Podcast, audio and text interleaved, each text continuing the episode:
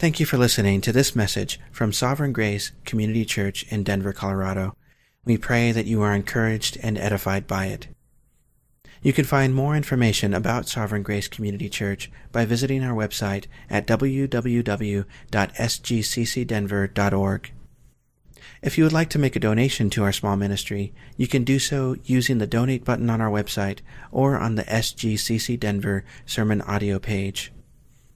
Again, thanks for listening, and may grace and peace be multiplied to you in the knowledge of God our Father and of Jesus our Lord. Well, let's go ahead and pray as we continue our worship. Father, it is good and it is right for us to be reminded that we live upon you. We use that term, Father, continually in our in our prayer. And yet, I wonder how often we stop to really contemplate what it means that the God of the universe, the one who is the Lord of hosts, the one who has all power and authority, all sovereignty over the works of his hands, that that God in his loving kindness and mercy has become a tender, wise, nurturing father to his human creatures.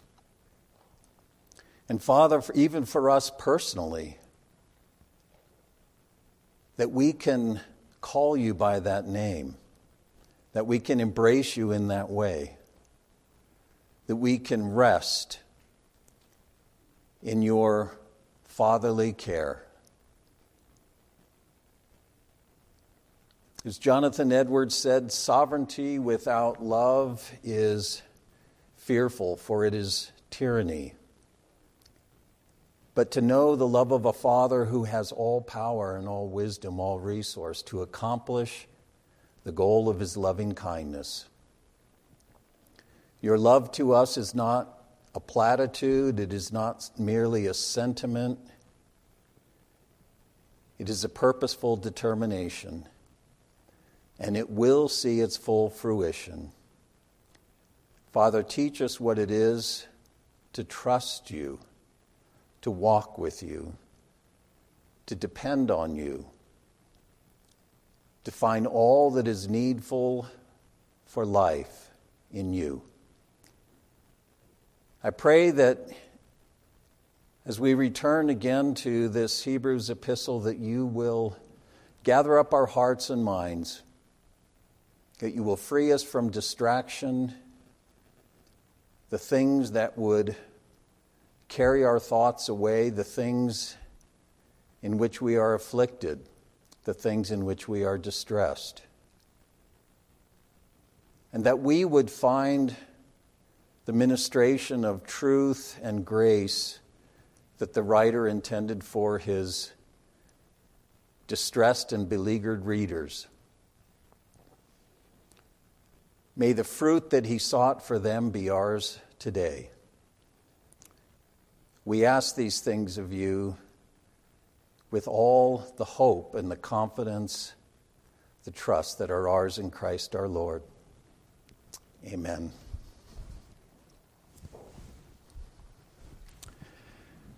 Well, last time we considered this idea of suffering as discipline.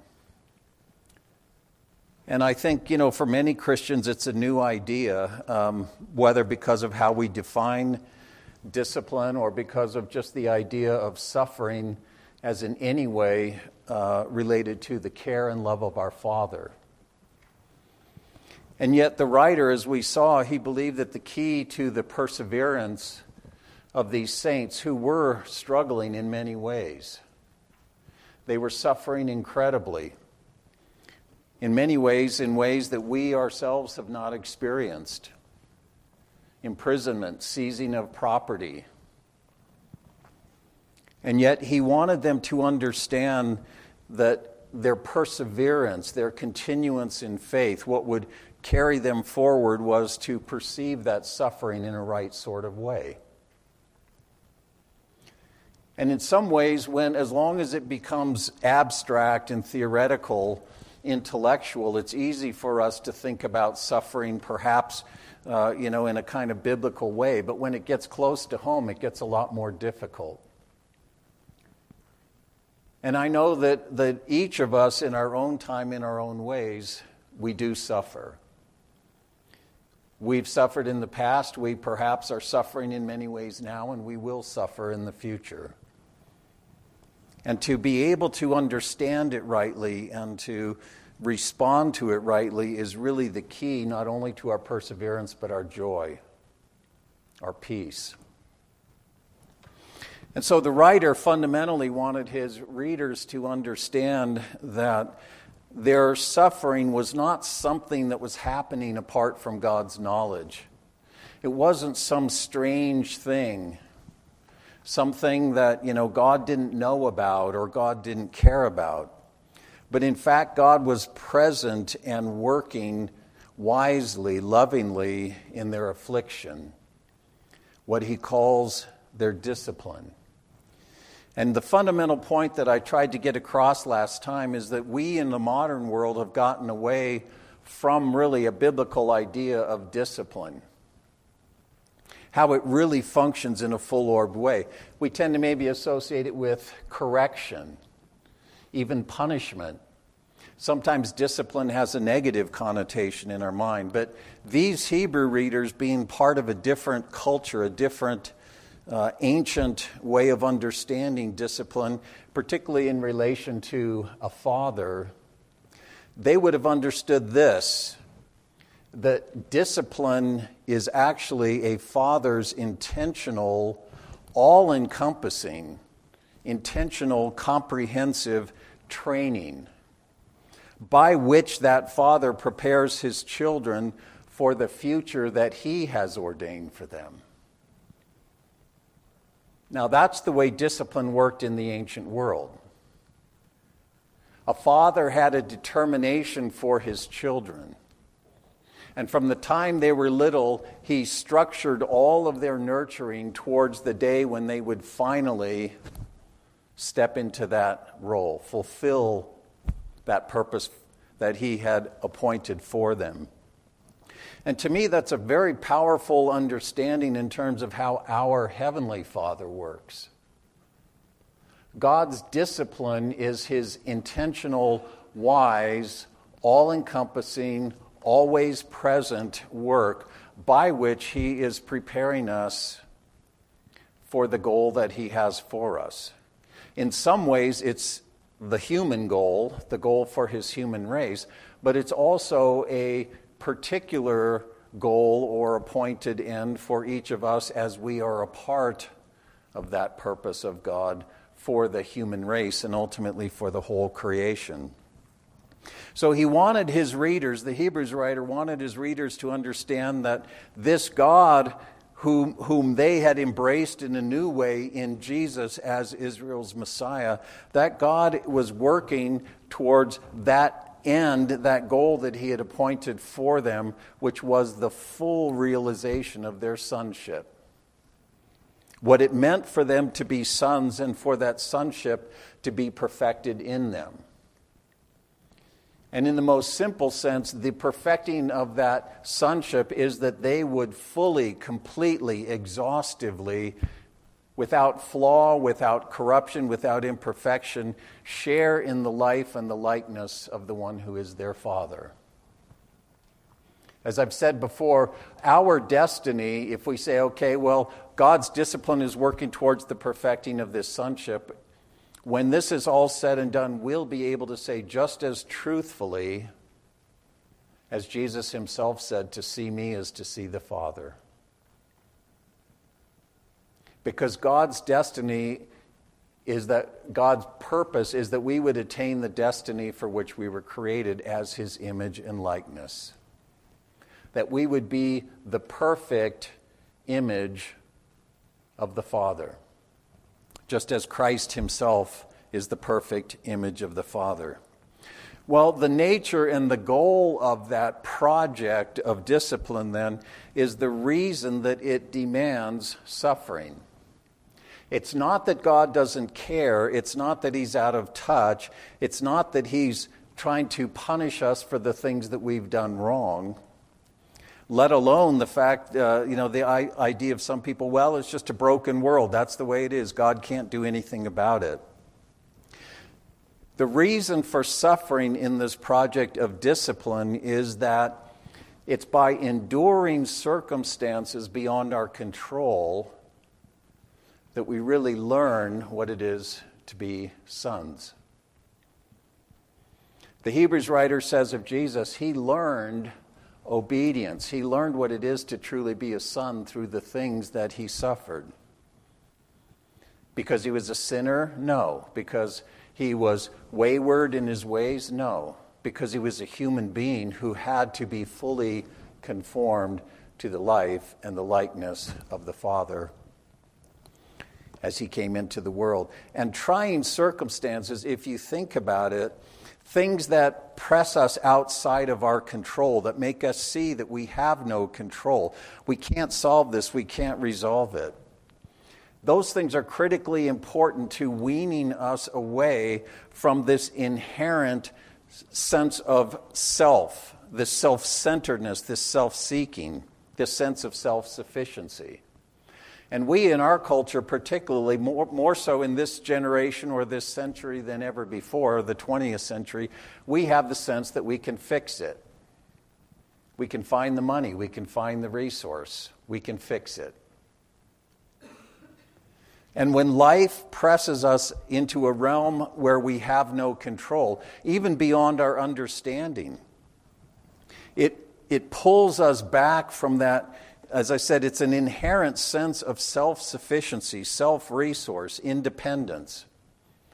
It nurtures our dependence. It nurtures our intimacy with the Father. It draws us close to Him. It, it, it, cultivates our conformity to Him, our humility, our gratitude. And that's how this thing of sonship, in the truest sense, is nurtured through the things that we suffer. And it's not just sickness and it's not just financial downturn, it's all of the things uh, that, that, that come from life in this world. And as I said last time, particularly from this principle of contradiction. As sharers in Christ, we are living a new creational life in the old creational world. And that creates a constant conflict and contradiction and struggle. So we have to view, as these, writer, uh, these readers did, we have to view suffering as the Father's discipline. That's key to persevering in faith.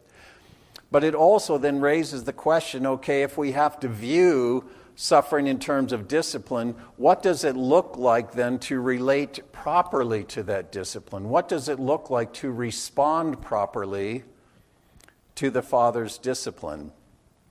And that's what we're going to consider today. So I'd like to uh, pick this up. Well, let's just go back to verse 1 just to set the context, but we're going to be considering specifically today verses 11 through 17.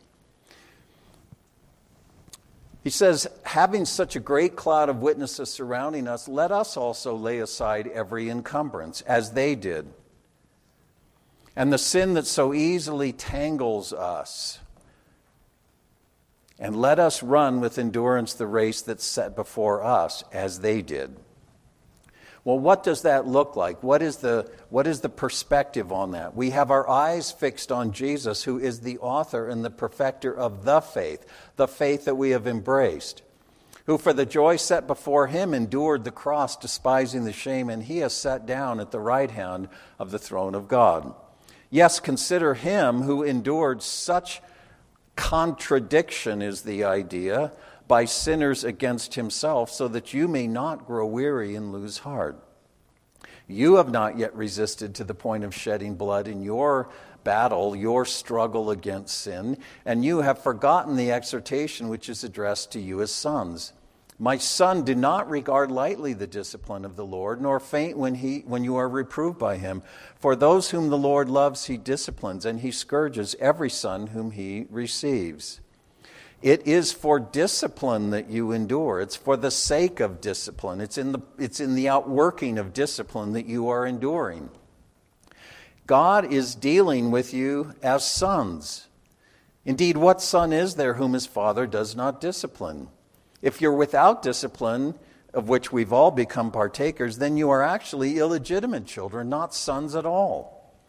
And furthermore, we had earthly fathers to discipline us, and we respected them. We yielded to that. How much more, rather, should we be subject to the Father of spirits and live?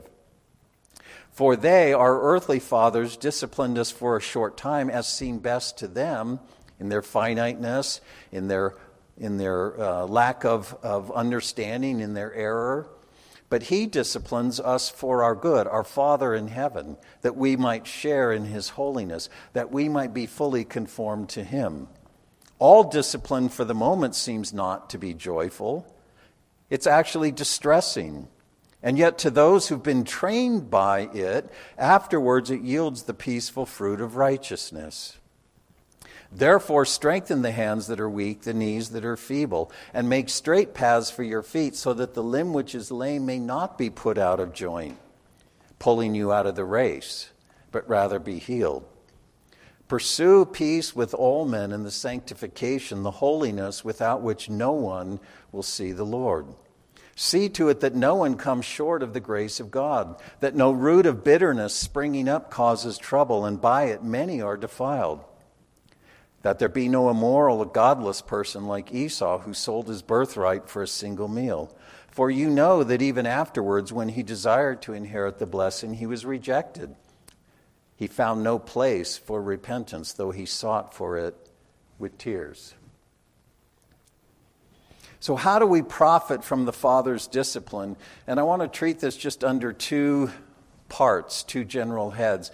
The first is that in order to profit from the Father's discipline, we have to perceive it properly. We have to perceive it properly. We have to understand what it is and how it works. We have to have a right perception. And then the second thing is out of that right perception, that right thinking, comes a right response to it. How do we respond to it? In our conduct, in our pursuit. So, in terms of right perception, I want to deal with this under two pieces also. The first being the absolute necessity of perceiving the reality, the truth of the present. If discipline is what God is doing now unto a goal that He has determined, then we have to perceive the truth of the present, what we're presently experiencing. And we also, secondly, have to understand, we have to rightly perceive the truth of the future. The truth of the future. You know, I, I, I, say this often, and it's a good thing to think about, and certainly a good thing to ask other Christians. What does it mean to be a Christian? What does it mean to be a Christian? What is the definition? What is the essence of being a Christian? And where is it going? Is it going anywhere? What is the purpose? What is the goal? What is the outcome of being a Christian? That gets at these two things that I'm speaking of that, in a sense, have discipline at the center of it. Well, with respect to the present, the writer insisted that all discipline seems, it has the appearance, in the way it appears, in the way it feels, in the way it seems, it's distressing. It's distressing not because it's punishment. You know, and this is true with earthly discipline as well as God's discipline. It's not distressing because we're getting spanked. It's not distressing because we're grounded. It's not distressing because we're being punished. The fundamental reason that all discipline appears, it seems to us, uh, it, it comes across and, we, and it feels very distressing to us is because discipline is concerned with something that transcends the immediate. Discipline, as it actually is in the biblical sense, as, as the writer of Hebrews is speaking of it, it, is, it, it creates a distress because it isn't concerned with the present in the truest sense. It operates in the present, but specifically, it's not concerned with present interests or desires. It's not concerned with what we want or what's happening to us. It's not concerned with our present desires, our present interests, our present concerns. It's entirely concerned with the future. A future that isn't fully discerned by the person being disciplined. Think again of, of a child being disciplined by his father in the ancient world being nurtured and raised and trained for the destiny that the Father has appointed for him. That child doesn't understand all of what that's going to be. It exists yet in the darkness of the future. There's an uncertainty to it. It's remote from his present experience, and often it's contrary to what that child or that person being disciplined would perceive to be his concerns and his interests the ones that he has at that time. Discipline pertains to something beyond our grasp. That's why it's distressing in the most basic sense.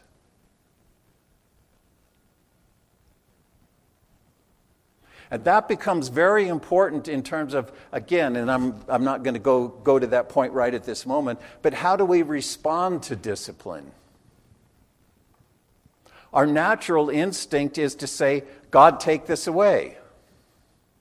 Why are you punishing me? It ought to be this way. You need to change this. You need to remedy that. You see, we're focused on the present, and the distress makes us say, God, deal with the present.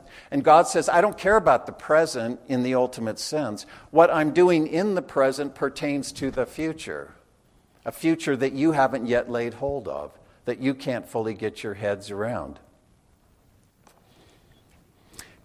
So, in that way, discipline actually strips the disciple, and a disciple is a person subject to discipline, right? Same terminology. A disciple is a learner, a trainee, someone under discipline. And what discipline does is strip the disciple, in this case, the sons of the Father, it strips them of their own agenda and their own sense of themselves. It takes from the disciple, it takes from the son, it takes from the one under discipline the apparent delightfulness of pursuing his own course and ends. Discipline doesn't seem delightful. If my father really loved me, he would do this. This is where my interests lie. This is where my concerns lie. This is where my heart and my mind and the, the scheme of my life is right now at the moment. And if this father loves me, he will meet me in the moment. He will meet me in the moment with what I'm concerned with, what I would like, what I think it's about, my agenda, my, even my sense of myself. We have to perceive the truth of the present, not just what's happening in the present, but the meaning of the present. And that points to the second thing. We have to be able then to perceive the truth of the future. Specifically, the fact that the present must be understood in terms of the future. If you think again about a, father carefully in all things, day by day, week by week, month by month, structuring everything in the life of his son towards the outcome that he's determined for him, then obviously the meaning of the details day by day is in the future outcome, right?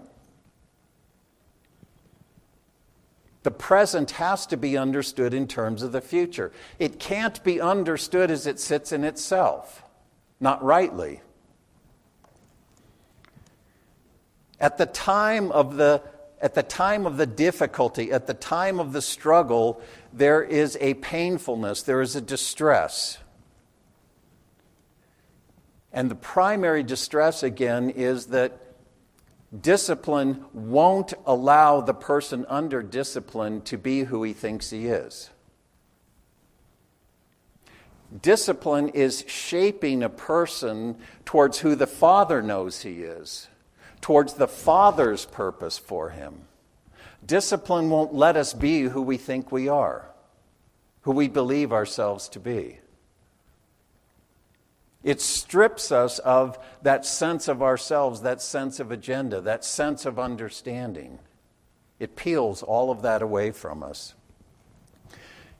Instead, what discipline does is it, is it compels, it presses the one under it to reconceive himself, to rethink himself, according to a vision that yet lies in the future.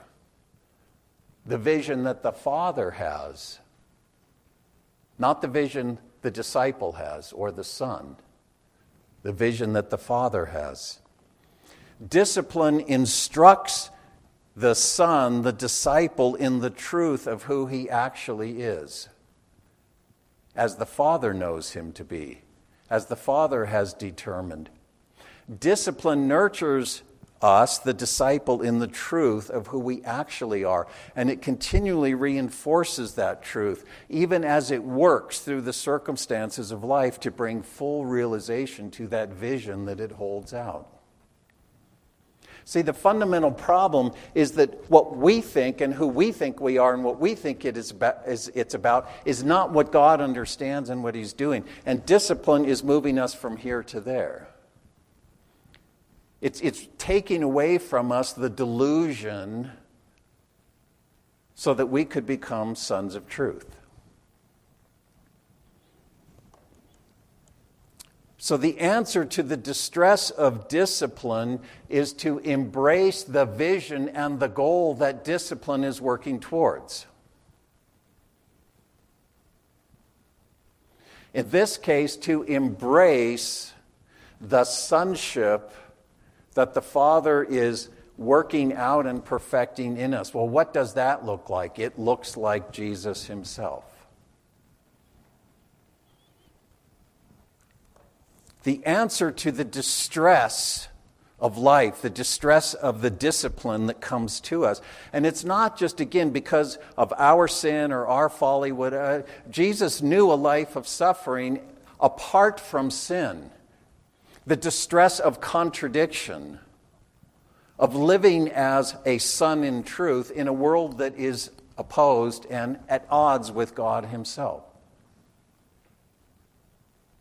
The answer to the distress of discipline is to embrace what that discipline, not just embrace the discipline, that's a means to an end, to embrace the end that the discipline is working towards. As opposed to what we normally do, which is to beg God and plead with God to give us relief in the present. God, take this away. Why is this happening? Why is that happening? Why is this person sick? Why did this person die? Why is this? Why is that? Take it away, take it away, take it away. If you love me, it will look like fill in the blank. We have to embrace the Father's vision, the goal of this discipline. A child who embraces his identity and his calling as determined by his Father finds himself at peace. He's no longer at cross purposes with his Father and the future that the Father has appointed for him. He's not at loggerheads, constantly battling, constantly struggling. And in the case of God and his children, what this affects is that it allow, it brings the peace of being true to ourselves. Finding ourselves for who we actually who we actually are. One of the things that Jesus said that people often wrestle with, because it doesn't, it, uh, on one level, it doesn't seem to make sense, but he's putting his finger on this very thing. This is in Matthew 16, and as Jesus now comes to Caesarea Philippi, he begins to expose in a more open way the truth of who he is as the Messiah and how this is actually going to play out. Very much different than what they expect. They're going up to Jerusalem, but not for him to ride on, on a white horse and overthrow the Romans and take his place on the throne of David, you know, in connection with the temple. But he's beginning to unfold this for them. If you pick it up in verse 21, it says, From that time, Jesus began to show his disciples that he must go to Jerusalem as the Messiah. Jesus, the Messiah, began to show them. They've already seen and confessed, Peter's confessed, he is the Messiah. And he began to show them that he must go to Jerusalem, but to suffer many things and be killed and then raised up on the third day. They have no categories for this kind of Messiah, this kind of outcome. And Peter took him aside and began to rebuke him, saying, God forbid, Lord, we will never let this happen to you. This isn't how it works for the Messiah. This isn't the triumph of the Messiah. We'll never let this happen to you. And Jesus turns to him and said, Get behind me, Satan. Is he saying he's actually Satan? He's saying, no, you're deceived. In a sense, you're subject to the deceiver in this. You are a stumbling block to me. As you are subject to the deceiver, you are an instrument of his own attempt to stumble me, to deviate me from my, my calling. You are a stumbling block to me. You are not setting your mind on God's interests, but man's. You're thinking about this in a human way, in a natural way. Oh, this can't be right. This can't be how it works. And then Jesus said to his disciples, If anyone wishes to come after me, if anyone would actually align himself with me and be my disciple in truth, walk with me, be of one mind with me he must deny himself, how he naturally thinks, how he naturally understands, what seems right to him. He must take up his cross and follow me. This is dying to this way of being human that we all think is, the, is, is what God created us for. Jesus put to death this fallen Adamic way of being human beings, and you must also follow in that path. For whoever wishes to save his life will lose it. But whoever loses his life for my sake shall find it. How do you find your life by losing your life? That doesn't even make any sense. He's saying you have to rethink all of this. You have to, in a sense, embrace a new way of being a human being, a new way of being the people of God. You have to lose life as you know it in order to actually find your life. If you would preserve your sense of living your human life, if you would preserve your sense of yourself as you know it, that's going to go away because I'm going to put that to death on the cross. The one who finds life, the one who finds the truth, his true life, is the one who loses the life that he embraces now. That's what it is to take up your cross. Die to the fallen, broken, Adamic way of being human to become truly human, sons of the Father and the Messiah. That's what this course of discipline is all about.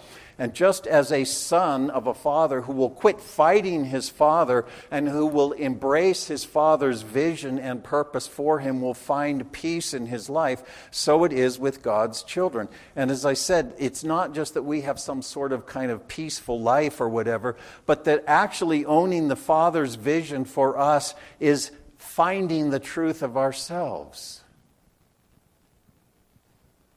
because we are what He created us to be, not what we think we are. To become sons of the Father in truth. So when God's discipline does its work as intended, it brings the future into the present. It says, here's the destiny, this is the outcome, this is the goal, and it brings it into the present. In other words, it nurtures faith. What does faith do? Faith brings the future into the present. It gives substance to that which doesn't presently appear, right? Hebrews 11:1. 1. It gives substance to that which we can't grab, and it lets us see what yet lies in the future. Faith is not believing God for the outcome we want, we hope for, we desire. Faith is owning God's truth. That which lies out in the future, pulling it into the present, living it out now. Letting God's truth be the definition, not what we think. That's why how he even uses the example of Jesus. Jesus was able to disregard, to set aside the shame, the agony, the distress of the cross because he could see what was coming from that. For the joy set before him, he endured the cross. It doesn't mean it was any less agonizing, any less real, any less, you know, a part of his experience, but by seeing its outcome, it allowed him to find peace in the midst of that. The faithfulness that was causing these Hebrew readers suffering is, in an ironic way, perhaps, the very answer to their distress. The faithfulness that was causing their distress was the answer to their distress not deliverance from their difficulties, perseverance in faith. And that's how the writer is fleshing this out as we move forward. He says, In this, strengthen the hands that are weak and the knees that are feeble. Make straight paths for your feet, so that the limb which is lame, that which is lame, may not be put out of joint, but instead may be healed. He's still using this athletic Im- imagery of running a race. And the basic idea is that when, uh, if you've seen someone run a long cross country race over hills and rocks, it's a long, it's a tiring, it's a, uh, an arduous process of running that sort of a foot race. And it will always leave the athlete weary and sore, even to the point of feeling that he can't continue on. If you've ever run cross country, particularly when it's not just, you know, out in, you know, east Colorado, but up in the mountains or something, it, it, it tears your body apart. It tears your body apart. If that runner is to complete his race, he's got to strengthen the hands that are weary. You know, he, he's weary. He's got to strengthen his weak knees. And he's especially got to be careful to avoid uneven and rocky terrain. Ground that he'd be able to maybe just breeze over when he was fresh at the beginning of the race now is going to trip him up because he's weak. He's sore. He's tired. He's got to be especially careful to mind the path he's on because he'll stumble a lot easier than he did at the start of the race. And that imagery applies to the race of faith. This life, this ordeal of faith, this life under God's discipline, is a long and an arduous ordeal. It continues throughout our lives. It's not something that we can pray away or, or pray. And if we could, God would be unfaithful to honor that prayer. We can't pray it away. And it takes its toll. It wears out those who persevere. As the years roll on, it leaves us exhausted, battered, and bruised. If we're running the race of faith, it will leave us battered and bruised. And so, in order to finish our race, we need to keep the goal in sight. These things are working to yield what he calls the peaceful fruit of righteousness. God perfecting us to share fully in his holiness, in his likeness. And in that way, by keeping our eyes, pulling the future into the present, pulling the future into the present, it gives us strength to keep going. That's what it means to live by faith. To live by faith doesn't mean to trust that God's out there and He's going to give me what I want. And I know that sounds caricatured or facetious, but for the most part, that's how we live. It hurts God, stop it. Make it not hurt anymore. It's hard, take that away. To have our feet set on level ground, to have our feet set on, you know, steady places, doesn't mean that God takes all of the difficulty away. It means that we are stabilized in the difficulty. That we are held steadfast, like, like a ship, you know, driving true through the water. This is Philippians 3 imagery. If we don't bring the future into the present, if we don't let this discipline show us if we don't hold on to what God is doing, we will find our own race jeopardized. The lameness that we all experience will end up with that limb going out of joint. You can still run, you can still, you know, move forward with a soreness in your hip, but if your hip pops out of socket, you're done. You're not going to be running anymore. And this proper orientation, this faithfulness, this holding and governing of our minds will allow that lameness to, in a sense, be healed. We can continue on, as opposed to being shipwrecked, having that limb go out of joint. Well, that understanding, that perspective, that way of thinking about things is the framework for understanding the charges that now come in verses 14 through 17. If we're going to look at all these directives or imperatives now that he gives, they have to be understood through the lens of what I've just been talking about. There is the first the obligation and foremost the obligation of right perspective. Only then can there be a right response. You can't respond properly, except maybe accidentally, unless you have the right perspective. So, this right response, then, he, he really, I, am going to deal with it in this way. Um, it's a right response with respect to other human beings, with respect to ourselves, and respect specifically to the body of Christ. In other words, all of the realms of life come under this head of right response. It's not just in this, it's not just in our prayer, it's not just in our Bible reading, it's not just in our job or in our marriage. All of life is subject to this right response. And with respect to other human beings, he says, pursue peace with them. Pursue peace with them. This is a relentless, dogged pursuit. And this is very hard. This is very hard. Pursue peace. Now, the word all men isn't in this. NAS puts that in there, and I think that's implied. But I think first and foremost, the idea is peace even in the church. When things are hard, when we're getting pushed, when there's suffering, when there's difficulty, when there's financial issues, when, you know, properties being whatever it happens to be, it's easy for us to get at odds even with one another.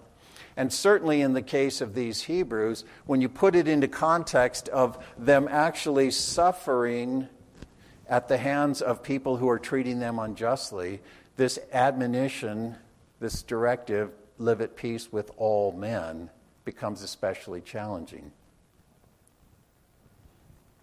It becomes especially challenging. The Sermon on the Mount, Jesus said, Blessed are the peacemakers, the doers of peace. They will be called the sons of God. And he goes on to say, You have heard it said, You shall love your neighbor and hate your enemy. And in a very real way, Israel's Torah told them to hate their enemy, to deal with their enemy. But I say to you, love your enemies, pray for those who persecute you, that you may be sons of your Father. For he causes his sun to rise on the evil and the good and sends rain on the righteous and the unrighteous. If you love those who love you, what reward do you have? Do not even the tax gatherers do the same? Everybody loves those who love them.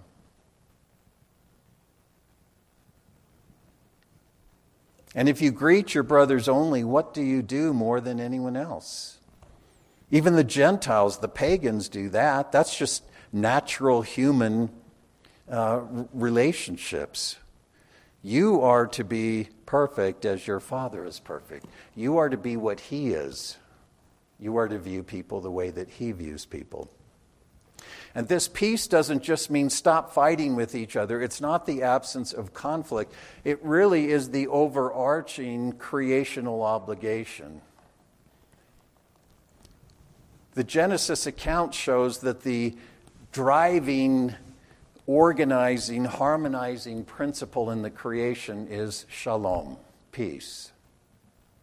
It speaks to a harmonious interrelatedness, mutual dependency, mutual service by which all things flourish and thrive. That's what shalom is about. And it was lost in the fall.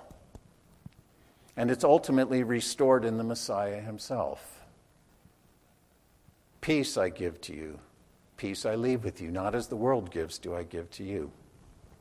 Peace is shalom. It's, harm, it's the harmonious relationships among things, and here among people, that brings flourishing.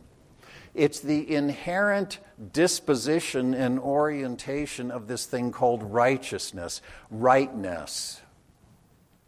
When we are living as sons, we will be peacemakers because God is the God of peace.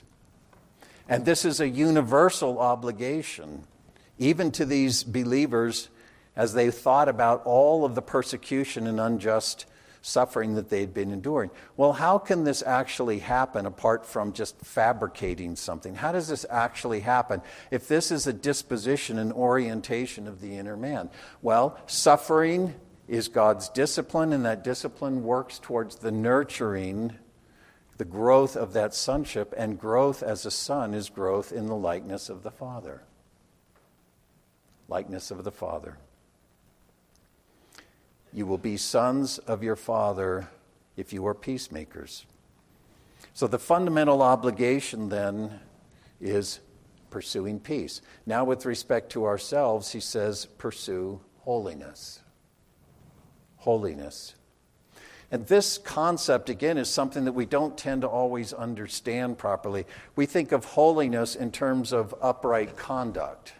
And that's more an effusion of holiness, a fruit or an outflow of holiness than what it actually is. Holiness has to do with the nature of a thing itself, a thing's, a thing's status of absolute consecration that, re, that results from God's determination. The holy things of God's sanctuary couldn't be touched, couldn't be looked at. They were available only to the sight and the handling of the priests. And they were things, they weren't even alive. Shovels, right, for cleaning out the ashes. They weren't even alive, and yet they were holy to the Lord. The idea of holiness is something being utterly devoted to God, consecrated to Him. It's not about how we behave in the first instance. You can behave properly and be totally estranged from God. Holiness has to do with what a thing is. And so the writer's call to pursue holiness is the call to fully embrace and pursue, to, to, to in a sense, go along with the Spirit's work in this work of discipline that is the nurturing of our sonship and the outcome that God has for it. And that pursuit of holiness is not going to get rid of or reduce our suffering. We often want to think, okay, God, I'm living my life this way. I'm doing all the right things. So therefore, all of this should go away. And it's not just us, this is the way human beings are.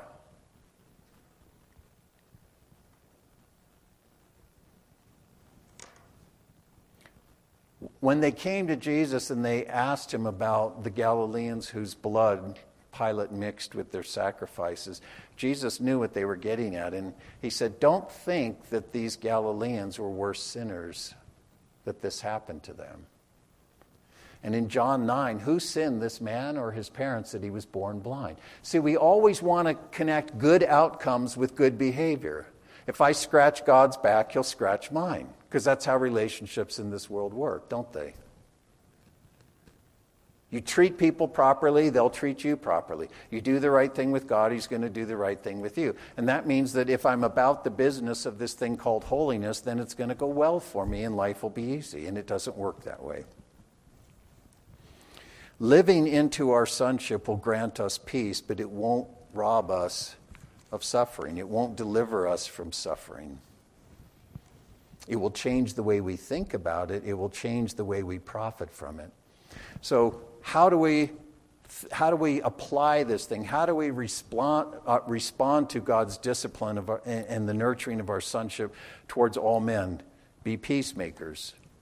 With respect to ourselves, pursue this conformity to God, pursue the progress of our own sonship, bring the future into the present. And then lastly, towards the brethren. This is the idea of how do we respond to God's discipline in the context of the church. Recognizing that God disciplines his children and that discipline involves suffering, we've got to look out for each other. We've got to help each other. And that's the idea watching over one another watching over when he says, See to it that no one comes short of the grace of God. He's not saying, Watch over yourself that you don't come short. This is the, and I'm not saying that has no place in this, but the obligation is to watch over one another. And this idea of coming short of the grace of God is the idea of an apostasy pressure, difficulty, hardship, unfulfilled expectations cause people to fall away. Jesus said that would happen. There are those who receive the word with joy, but trouble, trial, the cares of this life choke out the choke out the plant, making it unfruitful. This is a warning against apostasy, if you will, a departing from the faith so as to find oneself ultimately excluded from God's grace that are bound up, revealed in, and ultimately realized in Jesus himself. And we've talked about how there is a tendency of pressure against these Hebrews to soften round the edges, soften a little bit, maybe even retreat to Judaism to make things go better for them. Well, he expresses how this can work in terms of, okay, we watch out for one another. What are we looking for? What, would, what might this look like? And he gives us three particulars. This isn't exhaustive, but this kind of gives a sense of definition to what he's getting at. The first thing that he says in this process of falling away is bitterness. Bitterness the imagery that he uses, the expression kind of points to a root of a plant that when it comes out of the ground and it grows, it bears toxic, poisonous fruit. It grows and it grows, and when it comes to maturity, it's poisonous and toxic, so that anyone who eats it or interacts with it is going to be poisoned.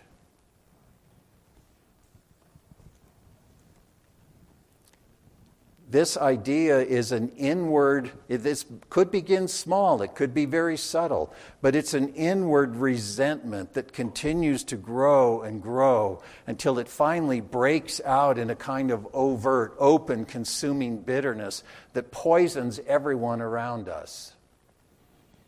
And if you don't think that happens, you haven't been in the church very long.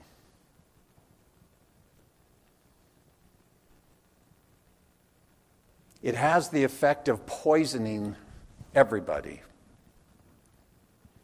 Well, what could be the basis of that?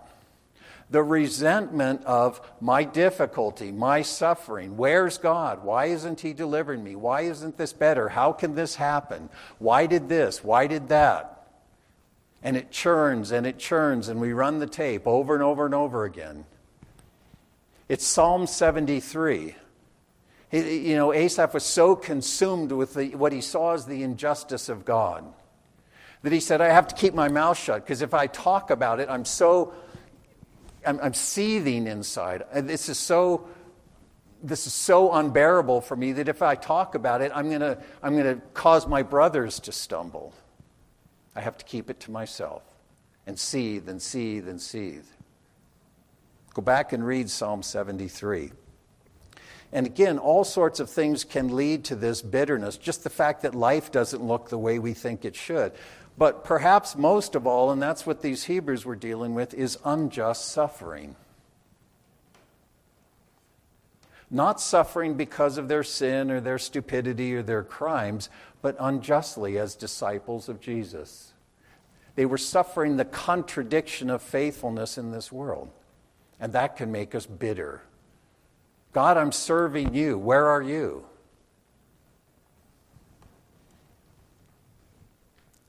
The second and the third things go together, and he uses Esau as an example of this to kind of flesh it out ungodliness and immorality. Ungodliness and immorality. And by using Esau as an example, it shows to me that he's talking about what are two fundamental qualities of idolatry. What is idolatry? We think we're not idolaters because we don't make little statues or we don't worship Baal or whatever. But idolatry is, is putting anything in the place of God false gods. And ultimately, there's really only two gods there's the true God and there's me. All the gods that we fabricate are just extensions of ourselves. Things that we fabricate in our minds that we think will serve our agenda. There's God, and then there's me. Idolatry is life centered in self, point of reference, point of concern, point of interest, point of judgment. And you see this with Esau as, as he uses this example, you know, in, in, the, in dealing with Jacob and, and with his father Isaac. Esau, for the sake of an empty stomach, sold his birthright. You say, well, what's the big deal with that? Esau, by birth, had primogeniture in the covenant household. Now, God had another plan. But Esau was the firstborn. He, was at, he had the privilege in terms of being son of Isaac, covenant son. And yet he was willing to, to hand that over for the sake of filling his stomach. And it seemed insignificant to him at the time, but it determined his future status in relation to the covenant, to God Himself. And later, when he sought Isaac's blessing, when he sought that blessing of the firstborn, there was no blessing to give to him. And he pled for it with angry tears, and yet there was no blessing for him. That blessing was taken from him, it was gone from him. The same fleshly self concern that said, What do I need this birthright for? I'm hungry, give me something to eat, was the same fleshly concern that made him weep and plead with his father Bless me, bless me, bless me.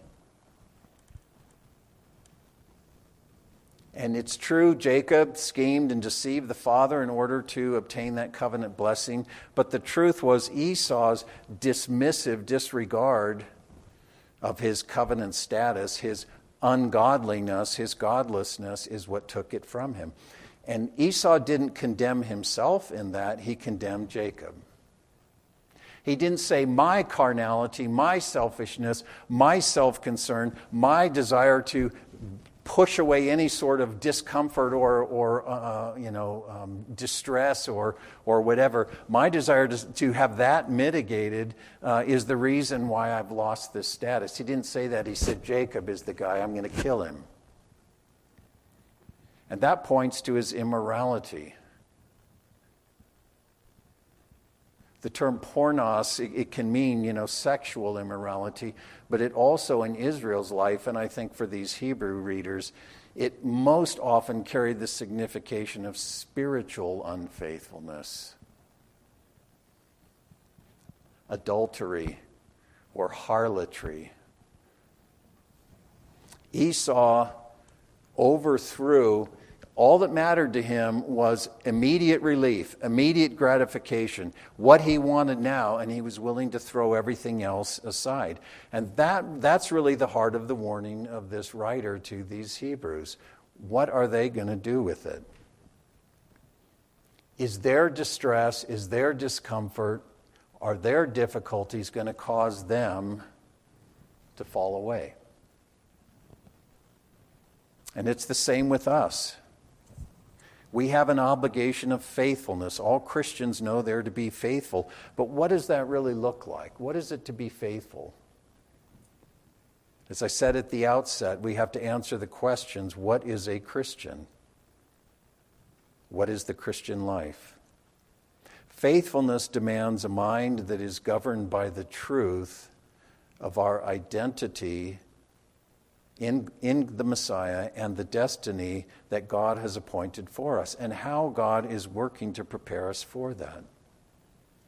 It's pulling the future into the present. It's governing ourselves to view and, and order our lives in the present according to the truth of where this is going. And that's not easy. When it hurts, it's not easy, is it? What's easy is to be snapped down and say, God, take care of this. God, fix this. God, I can't handle it. God, God, do this, do that. To walk out the present with a mindset on the outcome is what faithfulness actually looks like. And that doesn't mean that we're Pollyannas. It doesn't mean we, we deny our difficulties and how much it hurts. It doesn't mean that we put a happy face on them. But what it does is it allows us to actually profit and flourish in our suffering in the way that God intends. It allows us for uh, us to actually appropriate and profit from what God says is his discipline. Operating with the mind of Christ, walking in the truth. This is my close.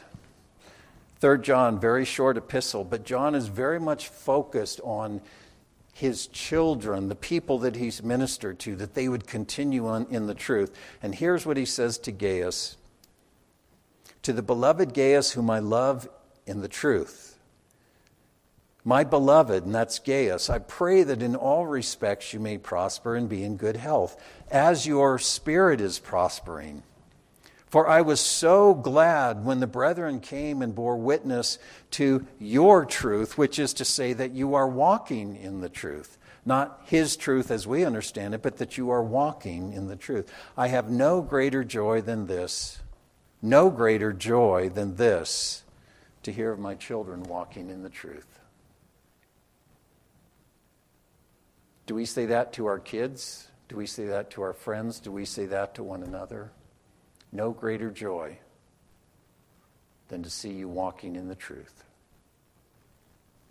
Walking out your sonship, eyes on the goal of the prize, the upward call of God in Christ Jesus.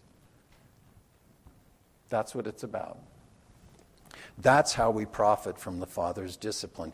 It's a discipline up here. Father, I pray that these things ring true for your saints. And Father, even for the young people that are here today who maybe don't have a living, personal, vital faith, a true and a vital relationship with you, I pray that these things would show them what it really is to embrace Christ and to become Christians. What really this journey is all about that none of us would have undue false expectations. There is so much nonsense, there is so much error, there is so much satanic deception in this world, in this country, in the church.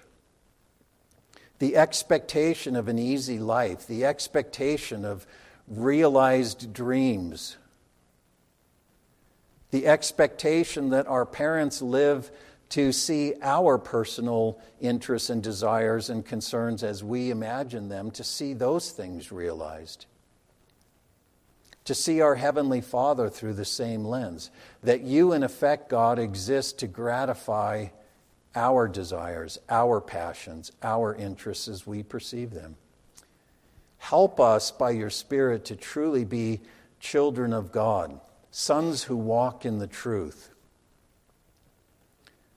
That in our suffering, in our pain, in the things, the distresses of life, that people who observe us wouldn't see a people who are seeking relief, but are seeking only to further be conformed to the destiny for which you have created us. That this is the path of sonship. This is the path of sonship. And Father, may we be those who watch out for one another. Because when we're weak, when we're stumbling, when the, lame, when the limb is lame, we need someone to come someone whose shoulder we can lean on, someone who at that point has a strength that we don't have. I pray that we would bear one another's burdens in that way, that we would be faithful with one another. Not to give empty platitudes, but to be those who encourage and spur on our brother and sister to persevere, to continue to run this race of faith, knowing the glory that is appointed for them and for us. Father, help us in all these things. I pray that we'd be edified and encouraged. And I pray that the things that have been said today, that we would mull over them, that we would pray about them, that we would truly do business with them and not just push it aside as another long, boring, tedious sermon. I pray that it would have a transforming work in our hearts and minds and lives by the goodness of your Spirit. We ask these things with all of the confidence that is ours in you. Amen.